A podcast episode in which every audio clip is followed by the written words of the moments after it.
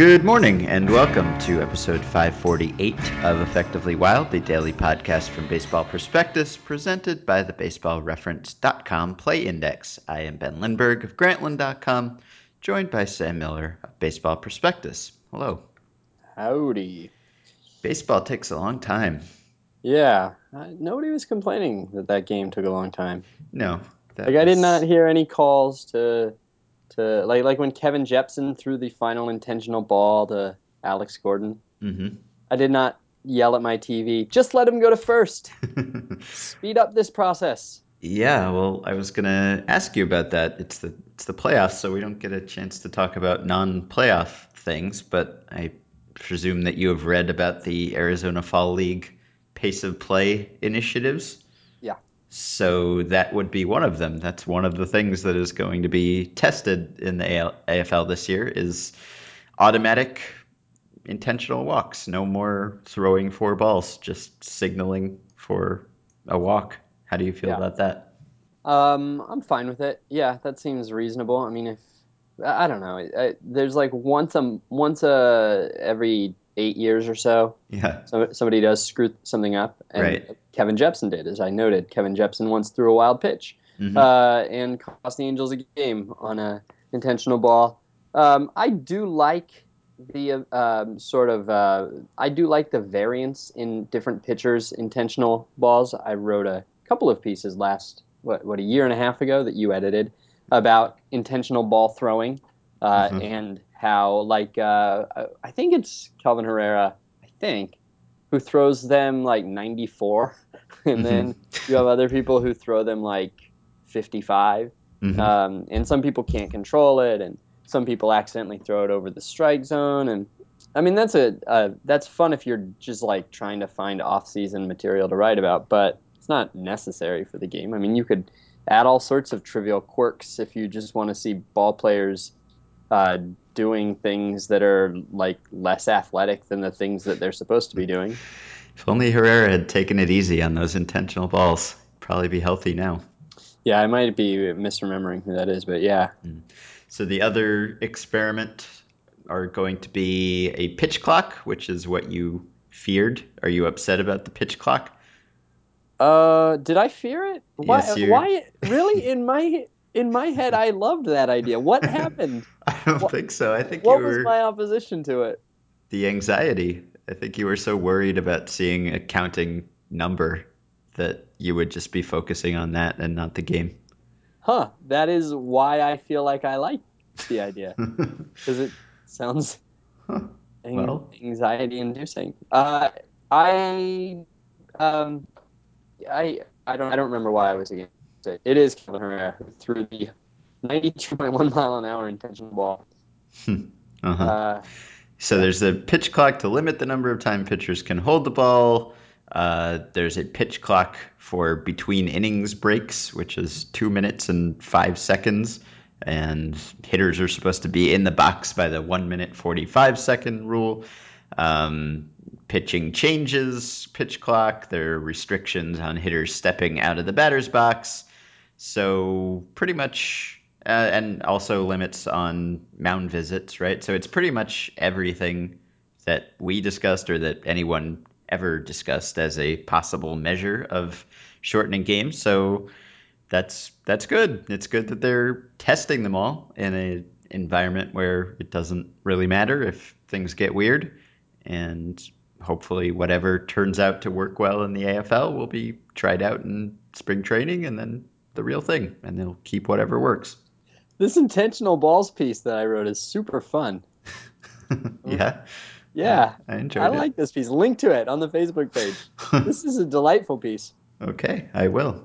Kelvin Herrera threw 92.1, but Herrera's average fastball that year was like 98. So uh, Henderson Alvarez was the leader for percentage of actual average fastball speed because Uh-huh. Henderson Alvarez threw a fastball 93 on average and an intentional ball at 91.4. So basically, as hard as he can throw it. Mm-hmm. Uh, and then um, Brayan Villarreal threw one 41 miles an hour. Wow. Huh. I'm surprised that even registers at that speed. There's, uh, I just want encourage everybody to read this piece. no, nobody else, nobody will if I don't encourage you to. Nobody did. Nobody did when it was new and on the site, and now it's two years old, and uh, about the exact opposite of the thing we're paying attention to, which is like tense baseball games. Mhm. Um, but there's jokes. There's a good picture of Henderson Alvarez's gum. well, you can find a link at facebook.com slash group slash effectively wild. And if that right. hasn't been incentive to join the last hundred times I've told people to join, then this will probably Let's- do it. Let's get this thing trending, people. okay, so we saw a couple baseball games today. The Tigers Orioles game seems like it ended a very long time ago. It it was kind of a long time ago at this point. Is there anything to say from that game other than the the very obvious point that the Tigers' weaknesses came back to bite them and and that was how we thought the Tigers might lose games, or we thought that was what their weaknesses were that that they don't field very well and they don't have a great bullpen, and that happened. It was a close game for most of it. It looks very lopsided if you look at the final score, but it was it was a one run game, and then the eighth inning happened, and there was a a fielding error on a on the shortstop Andrew Romine on a pretty pretty routine play, and after that the Tigers bullpen was unable to record an out for a very long time. Why do the Tigers have such a bad bullpen? I mean, this has been going on for Yeah. years, Mhm. and the, it, it's not as though they haven't invested in it.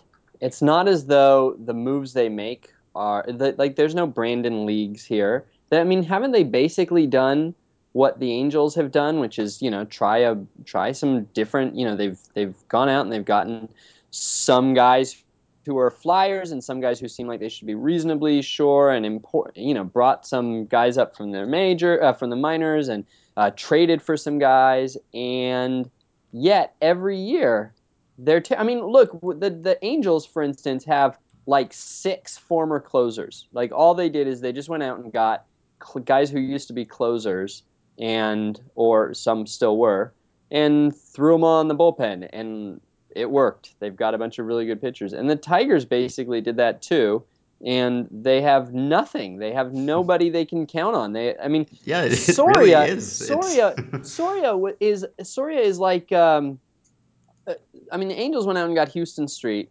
He comes in. I don't think he's allowed a hit since they got him. Mhm. He's been insanely good against righties, against lefties. He just can't be stopped.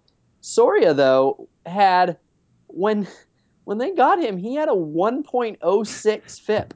He Yeah. was the best. He was arguably the best reliever in baseball up to Mhm. that point. And his FIP is actually skewed because a quarter of his walks were intentional. So if you take those out, then it's even better. And yet they get him. He doesn't pitch that well down the stretch. He what he probably got hurt. He, He did, yeah. disappears. Mhm. And now he comes in and he allows three or four today. right. I mean, Joe Nathan last year, I, I wasn't a ba- I wasn't a huge fan of the Joe Nathan deal because hmm he had uh, it seemed like his velocity was dropping last year and um, and all that. But on the other hand, last year he had like the eighth best ERA in history or something like absurd. It was like he had the best year of his career, and this year he has um allowed uh, his his ERA is uh, almost quadrupled. hmm Yeah, it's Uh, really sort of a dire situation out there right now. There's no one that you feel comfortable uh, giving the ball to, except I mean maybe maybe Anibal Sanchez, and I I understand why they didn't use him today. Maybe they wanted to save him for the Verlander game just in case they need someone to go multiple innings. But if you're not going to use him, then there's just no one. There's really no one that you can feel confident in. I mean, maybe maybe Soria is trustworthy and we're reacting to a, a small sample of his with the Tigers, but since he was hurt and he hasn't pitched well, uh, he doesn't seem to be anything close to a lock right now. And Joba Chamberlain, uh, whoever was was calling that game, said that he'd been consistent all season, but that's pretty much the opposite of the case. Certainly in the second half, he has been every bit as shaky as as Nathan or anyone else out there. And I mean, maybe Albuquerque has like pretty good looking stats, but uh, he still I don't know. He's still Albuquerque. He's still sort of shaky. So it's it's uh it, there's really no one. There really isn't even one guy that you say like we just have to get the guy. We just have to get the game to this guy. There isn't even that guy. So I I don't know how they got to that point. They have they have a bunch of just hard throwing guys, and that seems to be a strategy that works for other teams. They have guys like Evan Reed and Luke Putkonen and all these people who just sort of throw straight hard fastballs, but that seems to be a formula that that works for some teams. Just stockpile guys who throw hard, and some of them turn out to be good relievers. And it has not happened for the Tigers, and this is going on a few years now. This most of this run that they've been on, where they've won the division four years in a row, and they've got this core of great starting pitching and Miguel Cabrera and other sluggers, and this just seems to be an Achilles heel every year. Yeah, it does. It's it's really weird. I mean, it feels like at this point there's like three bad bullpens in all of baseball, and uh-huh. and the Tigers are always one of them. Yeah. yeah. And they invest, and they've probably invested more in their bullpens than most teams and they don't seem to be making bad moves on their face other than other than you have to assume that this is probably Phil Coke's fault, right? like Phil Coke is the he is he is the mole. He is in that old Anderson Cooper reality show. He is the mole, and he's really good at being the mole. So we never quite catch him. Mm. Mm-hmm. uh, yeah, I don't know what it is, but maybe it's something that we have to start digging Dombrowski for. I made a joke during the game that he's really good at making trades and really bad at building bullpens, so he should just trade for a new bullpen every year. And he has done that to a certain extent, but even the bullpen trades don't seem to work out all that. You don't, well, so. yeah, you don't really think you don't think it. You don't really think Dombrowski's bad at building a bullpen, though, do you? I mean, it, he hasn't built a bullpen, but what, like, do you think that you would have been able to pick out the bad bullpen each year based on the players that they had added. I mean, if I had shown you the Tigers bullpen in uh, January and said, "Oh, and they're also going to get Soria," and then I'd shown you the Angels bullpen and I'd said, "Oh, and they're also going to get Houston Street," mm-hmm. would you have picked out the one that was going to be amazing and the one that was going to be terrible? Or with the Royals, would you have picked out the Royals bullpen going into this year? I mean, Holland was a stud. Who else was? I mean, it's probably fair to assume that if Davis was in the bullpen, that he'd be pretty good. He had been very good in the bullpen once before. Uh-huh. But and uh, I mean, Holland is just kind of your failed starter who panned out, but he was clearly going to be good going into this year. So yeah, I mean, I don't, I, I wouldn't have. Maybe the Royals, just because the Royals had a really, really good bullpen last year too. So it's not a total shock that they do this year, but but the Angels, you're right, and many other bullpens that turned out to be good. You're right. So I don't I don't know this that it's this enough. was the knock. It was the knock on on Dipoto going into this year too. Yeah, Dipoto mm-hmm. couldn't build a bullpen. Right. So I don't know. It's hard to build bullpens, I, I guess, even though it seems like a lot of teams have good ones, but not the Tigers. So that was the story of that game, I suppose. Not to shortchange Chris Tillman and and uh, Buck Showalter, who got a lot of credit for going to his bullpen early, which seemed to me sort of unmerited in that Tillman had thrown, I think, 105 pitches and was not not the sharpest. He was going to a ton of deep counts on guys who don't normally go to deep counts. Ian Kinsler seeing 10 pitches per plate appearance against Tillman. Um, so that didn't seem to me to be that noteworthy a move that he took Tillman out after throwing 105 pitches. It was maybe noteworthy that he put Andrew Miller in in the sixth, who I think hadn't been used in the sixth during the regular season, and Miller was great. And they've got a really deep rest of the bullpen, and that was the story, other than their offense, which was also pretty good, unless it was just the Tigers' bullpen being bad. So that was the story of that game. And the Royals played another really good, exciting extra inning game. That was fun. I don't. It's hard even to tell whether it's just a knee-jerk reaction to everything Yost does at this point. It seems to be any move that Yost makes is immediately criticized.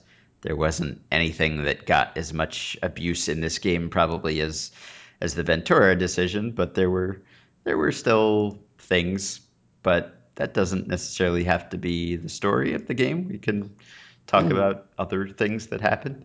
Well, the the Vargas move got more abuse than the Ventura thing as it was happening. Mm-hmm. Like uh, pre Moss home run, I don't uh-huh. think the Ventura move had nearly the uh, we're watching a train wreck in slow right. motion kind leaving, of vibe. Leaving Vargas in for the sixth. Leaving Vargas in for the sixth. Yeah, mm-hmm. exactly. Mm-hmm. Which uh, was I that I mean. It, there, there's this weird. There's this way that Yost seems to be uh, completely un. I don't know. I'm totally projecting. I don't know. I mean, I'm not looking into his soul or anything, but based on his moves, there's this kind of I like this impression that he's he's like lost his center, that he doesn't know what to do, and he is constantly kind of looking over his shoulder at the last thing he screwed up, or that people criticized him for, or that maybe he didn't screw up, but that it turned against him, and trying to avoid making the same mistake. And uh, you just sort of I don't know. You get the feeling that that he's uh, like kind of almost incapable of thinking things through right now. I know that he's not. I know that that's like way exaggerating what's mm-hmm. actually going on in his head. But it's like it feels like he makes the the counter move from the previous one in the next game, even though the circumstances are different in the next game. Uh-huh. Like they're all like all the details are different. You can't just go, oh well, I got uh, I pulled James Shields too early, so I can't do that again. But it's not James Shields anymore, and it's not the same game, and it's not Ventura, and it's not Moss. It's all different stuff. And so then you have him leaving Vargas in in the sixth. Um, and I don't think that it was uh, it was it, it, was not a good idea. I don't think to leave Vargas in. I mean, mm-hmm. I'm on the I'm on the uh, I'm on team pull the starter as soon mm-hmm. as you can, especially in postseason. Uh, but I don't think that it was like uh, a historically bad. I mean, it wasn't abnormal. I, mm-hmm. I mean, Vargas had thrown 70 some pitches. I think it's probably the the median manager does just what Yost did, mm-hmm. probably, mm-hmm. and we paid a lot more attention to it because it's Yost and because right. we're, uh, we're we're not sure he has a center at uh-huh. this point.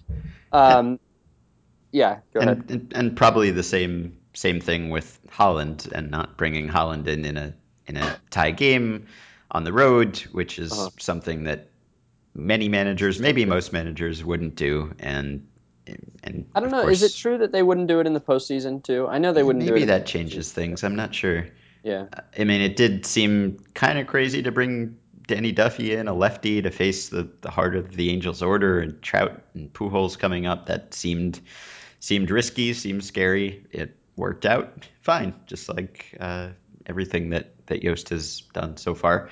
I see. I thought that the bringing in Tim Collins mm. was that was probably the one where I was most flabbergasted because Collins just isn't very good. I mean, uh-huh. he got he got uh, he got demoted this year. He was left off the wild card game roster, unless I, I haven't double checked, but unless he was unavailable for some reason, he was left off the wild card game roster. So this guy who, again, assuming that's what happened, this guy who two days ago wasn't one of your like 14 best pitchers or however many pitchers they carried. Now he's the guy you go to in the ninth. Um, and I get that he's left-handed and that Josh Hamilton is like the one. that was so ugly. Oh, that well, Hamilton. that was really. I mean, maybe he maybe he knew that Hamilton. I mean, maybe he knew that Collins' repertoire was just what was going to get Hamilton out because that was as bad as anybody has ever looked at the plate. but Collins has no platoon split. I mean, Collins is the least loogie lefty ever. I mean, Collins might. I'm gonna I'm gonna do some play indexing right now. In fact, but uh, so it seemed very weird to me that it was it was Collins there, um, and that bothered me.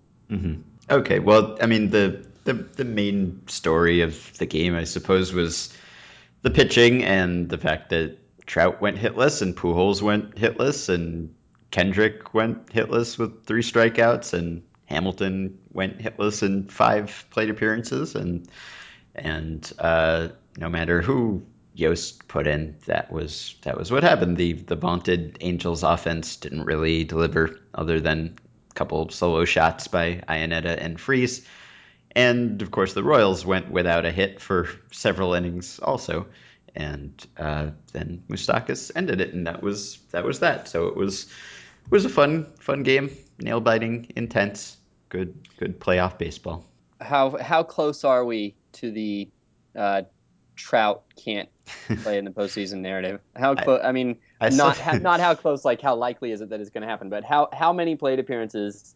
I think he might already be there. Like I think there will yeah. already be talk. I think right because there was that one. There was the one at bat right where he had the chance to.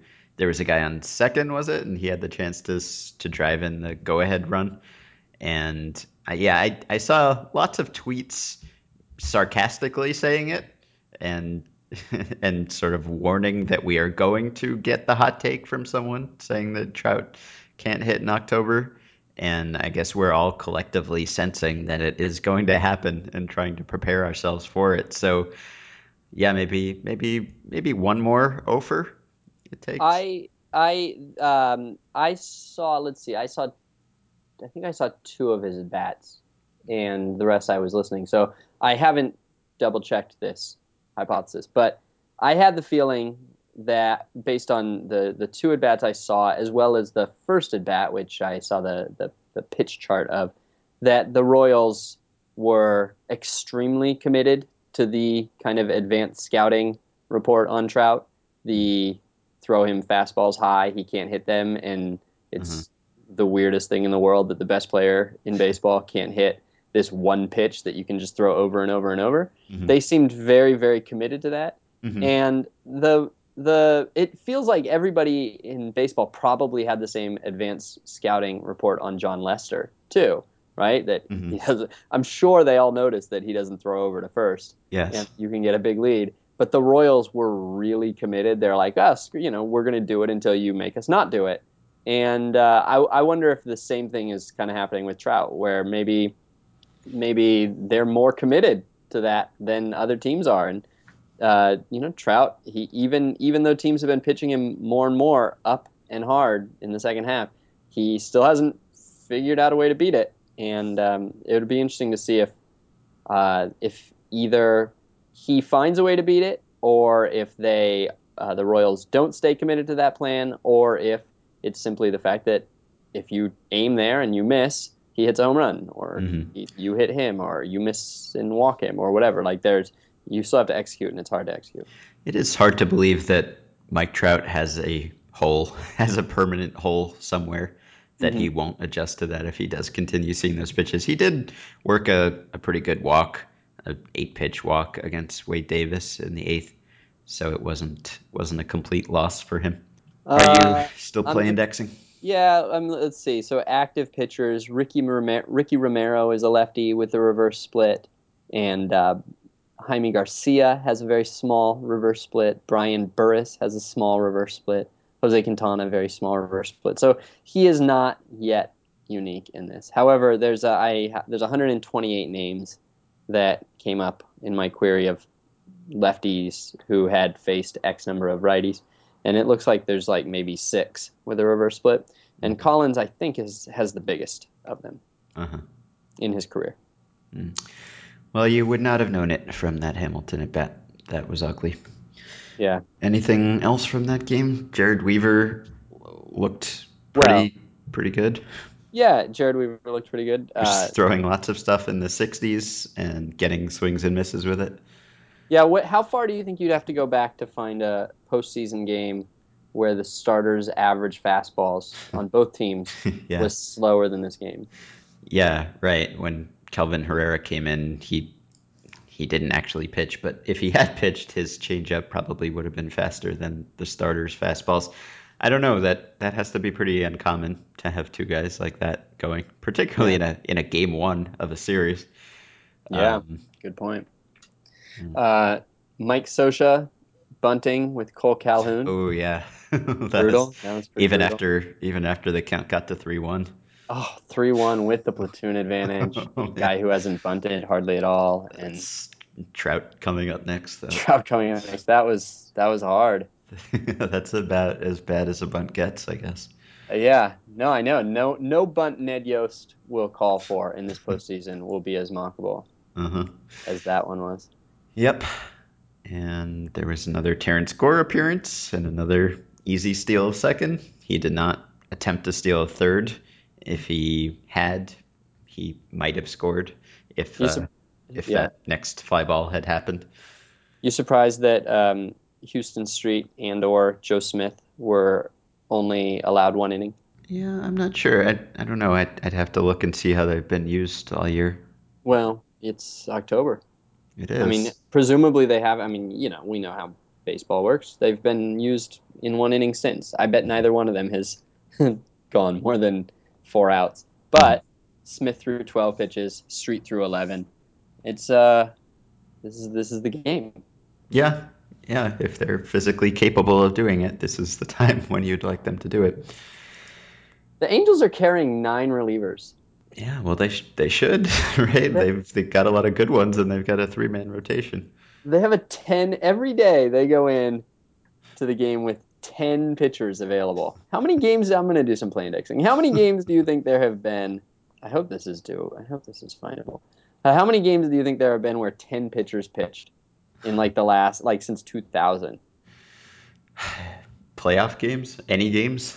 Um, I don't know how many pitched in that last in the in the wild card game. Were there ten for one of those teams? Um, I don't know. I don't think so. No, there weren't. No, I don't think. No. Yeah, it's it's not common. Fine number of players, batters faced since 2000. They're all going to be September. The Royals only used seven pitchers in that wild card game. Uh huh. All right. It's play indexing. Okay. All right. So September, if if we exclude September, because those games don't count, Mm-hmm. there have been seven games since 2000 Hmm. in which 10 pitchers pitched. Okay. So just now you know that. The. Angels are prepared for the eighth. Yeah, maybe over prepared. Uh, okay, so that was that. Do we want to just quickly say something about the series that are starting today? We've got the Giants and the Nationals. Is there any reason to think that what seems to have become the consensus that the Nationals are the favorite, with the World Series favorite, or certainly the pennant favorite, is not the case? Is there any reason not to pick the Nationals to win this series? Is there any weakness on the Nationals that you perceive? Uh, not really. Um, the Nationals are favored 63% to 37% in this game, in the Monday game. Mhm. And of course, that's a big pitching mismatch between Mhm. Strasburg and Peavy, but they all are. Other than other than game 3, they're all pretty much big pitching mismatches. hmm Uh, so I would expect the Nationals. I, I think the Nationals. Well, let's see. They'll be favored in every game, even on the road, except for probably the Bumgarner game. hmm And Uh, it does so- hurt the Giants that they will not have Bumgarner for two games in this series. And I, I mean, is is Peavy a truly better pitcher than he was with Boston? Is he anywhere near as good as he has been for the Giants? Who knows? I thought you might. No, I would say he's not. hmm I would. I mean, first of all, I would say he's not, just because. I mean, if he he hasn't like it's not like he blows you away with how great he is. He's, you know, he's had some good starts, and you know he he's sort of. Uh, I don't know. It's not like he's striking out 16 batters in a game. He's not Corey Kluber. Uh, but second, he's 33. He's Jake Peavy. What you think he's changing?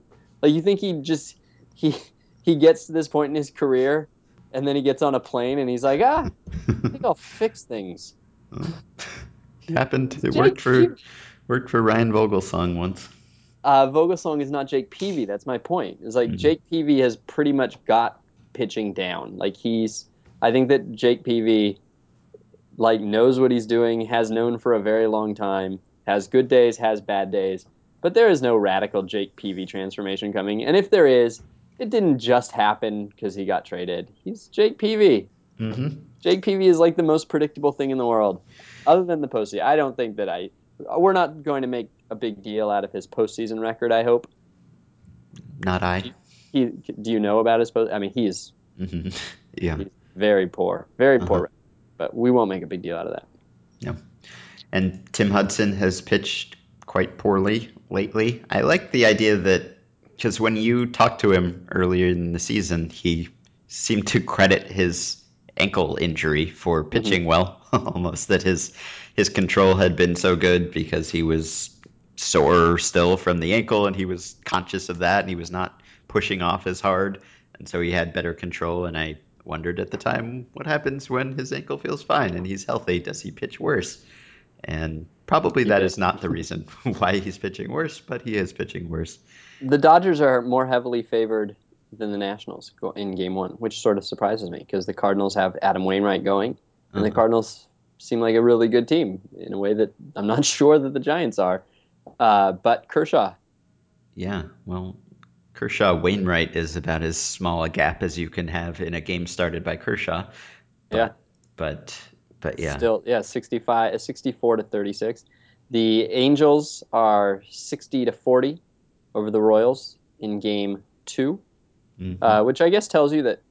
Well, I don't know. Maybe it doesn't. But I was going to say, I guess it tells you that PECOTA sort of buys Matt Shoemaker. Mhm. Uh, and the uh, Orioles are 54 to 46 over the Tigers, which basically means home field advantage and nothing else. hmm Yeah. So okay. So Nationals Giants seems to be a, a pretty easy call in that the Nationals just have an amazing rotation and every single starter in it is really good and even the guys who didn't make their rotation are really good and now they're in the bullpen and there's no apparent weakness there. I guess defensively the Giants are a better team than the Nationals, but that's the only place where they really have a clear advantage and it's not as if the Nationals are are the Tigers fielding wise. So and maybe you could say that Bochy is an advantage also. I don't think any I don't have a clear sense of what Matt Williams is exactly, but but Bochy's good, so there's that. But yeah, I I can't really come up with a reason why the Giants would be favored to win this series other than Hunter Pence's motivational speaking abilities. Mhm. And the other series is closer, as you as you said. It seems like it should be closer. The Dodgers were my preseason pick to win the World Series, so I don't know whether I'm obligated to my spring self and I'm supposed to stick with that pick, or whether I can now reevaluate.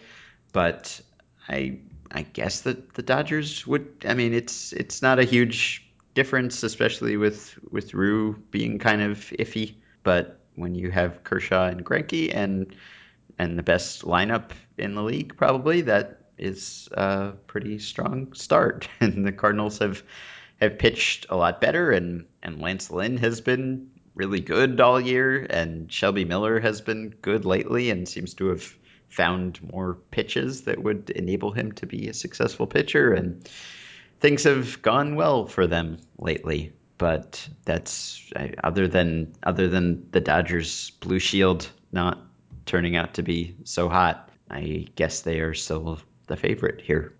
You know, I had Blue Shield once, and it actually wasn't that great. uh-huh. You really want Kaiser Oh, if, if you're in this area.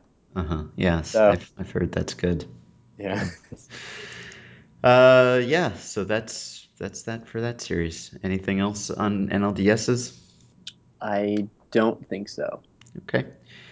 So we encourage you to enjoy a four game day today.